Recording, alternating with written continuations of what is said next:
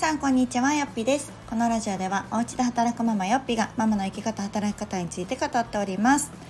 今回はですね、小学2年生の息子にアルバイトを提案してみたっていう話をしたいなと思います。で、なんでねこれを始めたかっていうと、きっかけは、まず夏休みであることで、2つ目が私が、メルカリとかを滞りまくってるっていうことなんですね。で、どんなアルバイトを提案したかっていうと、皆さんのお宅ってお手伝いとか導入されてますか？なんかよく聞くのがね、一回これお手伝いしたら10円とか20円とか、なんかそういう形で、お手伝いによるお小遣いを、導入しているよっていう話も聞くんですけれども、うちも一時期やったことはあったんですけど、結構続かなくてというか、もう私忘れるし、なんか息子も無駄なやらなくなるしみたいな感じで、なんかフェードアウトしていったんですね。で、ちょうど夏休みに私が部屋の片付けをね結構した時があってね、もう着なくなったものとか、あと結構ね新品なのに使ってなかったものとかっていうのがたくさんあって、で、これを一時期私メルカリとかしてたんですけど、もうちょっと面倒くさくなって全然しなくなったんですね。で、いつかしようかなと思って置いているものってしないですよね。で、そのままこう月日が経っていってたけど、これをどうしようかなと、なんか捨てるのもね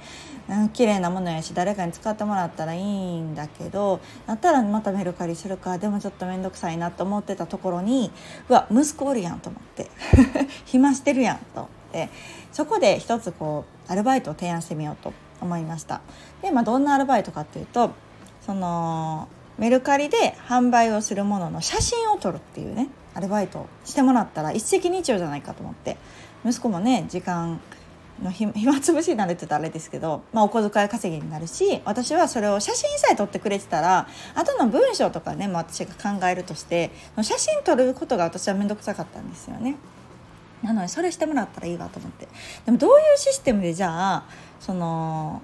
息子にお金を渡そうかと思って、そこでこう2通り考えたんですね。で、それが1つが、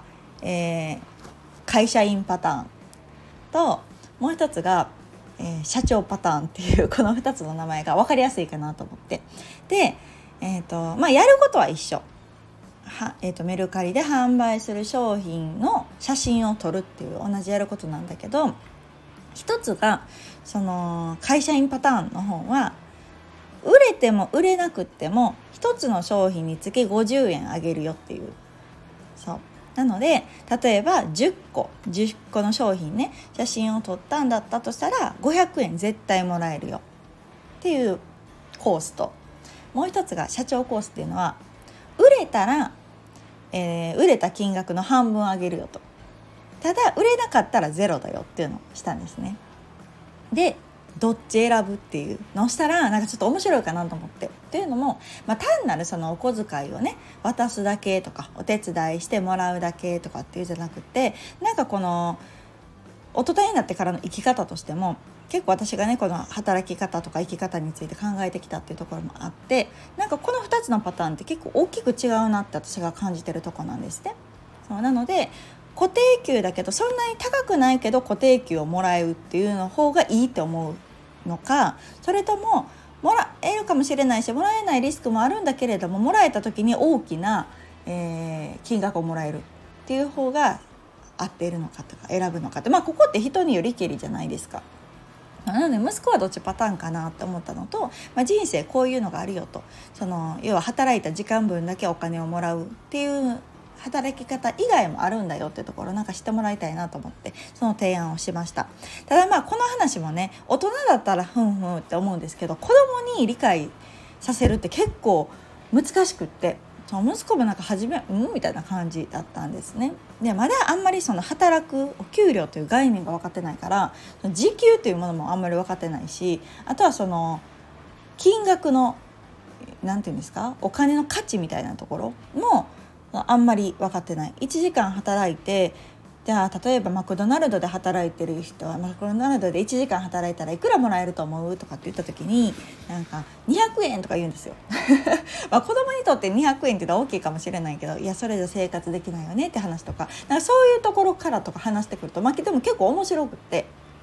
みたいな、なんかスーパーとかもね、キャベツ1玉いくらやと思うみたいな、500円とか1000円とか言うんですよね。とかなんかそういうまずそこのこうお金の価値っていうところを合わせながら働き方っていうのは実はこう2パターンあってみたいな。で初めは息子はその会社員パターンを選んだんですね。っていうのはまあ多分子供にとって、一つの商品にとって50円もらえるってなんかまあちょっと高かったのかな、分かんないけど、でもなんか絶対もらえるんやと絶対それの方がいいやんとかって言ってて、じゃあ10個やったら500円もらえるんやろみたいな、じゃあ俺そっちにするとか言ってたんですけど、でもそのもしこっちのね社長パターンを選んだ時に例えば2000円で売れましたって言ったら1000円もらえるんだよ一つの商品でって言うと、なんでみたいな。でこうで説明してたらじゃあ全然ちゃうやんみたいな。10個やって、もし1000円のものが10個売れたら、売り上げとしては1万円じゃないですか。で息子の取り分としては5000円ってなると、いや同じことやってても一方の会社員講座500円しかもらえないけどこっちやったら5000円もらえるかもしれないと思うと、また目がキラキラキラみたいな感じで、あそういうことかみたいな。売れないリスクもある、だからゼロっていうリスクもあるんだけど、でも売れた時は比べ物にならないぐらい、なんやったら一つの商品売れただけでね、1000円の商品1個売れただけで500円もらえるわけじゃないですかっていうのがあるんだよって言うと、じゃあ俺そっちにするみたいな感じで社長コースを最終的にはね選んでましたっていう、なんかそれ取り組みがなんか結構こう面白かったなと思ってます。なかなか2年生の息子がねそれを理解するっていうのはちょっと時間がかかったんだけれども、でも理解してしまえばなるほどなっていうところもだし、でこう実際うちの働き方でも落とし込んで、うち夫はサラリーマンなので、固定給ですよね、いわゆる。で、そういういわゆるビジネスマンっていう、そうこれね人生ゲームしてるんですよ。うち息子がいつぐらいかな、保育園の時ぐらいから人生ゲームが好きで、人生ゲームってビジネスコースと専門家コースっていうのがあって、なんかそれが結構ね分かりやすかったみたいで、そこに落とし込んだ話をしたんですけど、なんかパパはビジネスコースなんだよみたいな。そうだから毎月決まった金額っていうのはもらえるんだよ。でママは、どちらかというと専門職コースの方で、こう上下がある、毎月絶対いくらっていうよりもこれが売れたらいっぱいもらえるし、売れなかったらもらえないしみたいな、そんな働き方なんだよみたいな話をすると、それはまたへえみたいな、そうなんやみたいな感じでした。なので、今回その息子のねお手伝いパターンで当てはめた時に、その会社員コースとね社長コースっていうので話をしたんですけれども、会社員コースは絶対もらえるけど多くはもらえないよねみたいな、そんなに多くはないけどでも絶対もらえる方を取るのか、大きくもらえる可能性があるけどもらえない可能性があるものを選ぶのかっていうのが、なんかこうなんか私はどっちかっていうと、社長パターンを選んでほしかったからなんかそういう風にちょっと誘導したじゃないけど、そっちのメリットの話とかもしたんですね。っていうのもこういくら頑張ってもやっぱり頭打ちっていうところが今日本のこの現状だし、なんかこう日本人って多分保守的だし、なんかこうたとえ少ないお金であっても絶対もらえる方を選ぶっていうパターンが多いかなと思うんですけれども、でももちろんねちょっと生活できないぐらいゼロだったら困るんですけど、でもその最低限確保してるのであれば、なんかプラスアルファを生み出すこう思考にはなってほしいなと。別にうちももちろん夫がビジネスマンサラリーマンなので、そのメリットっていうのも非常に感じてはいるんですけれども、それプラス生み出す、っていうところに選択肢があったりとか、そういう働き方があるんだっていうのを知っておくだけで、なんかこうまたちょっと景色が変わってくるかなと思って、なんか話をしました。なんか息子もね YouTuber になりたいとかって言うんですけど、でもまだその YouTuber の仕組みも分かってなかったりとか、どっちかっていうと YouTuber なんてサラリーマンと正反対の位置にいる働き方じゃないですか。なので、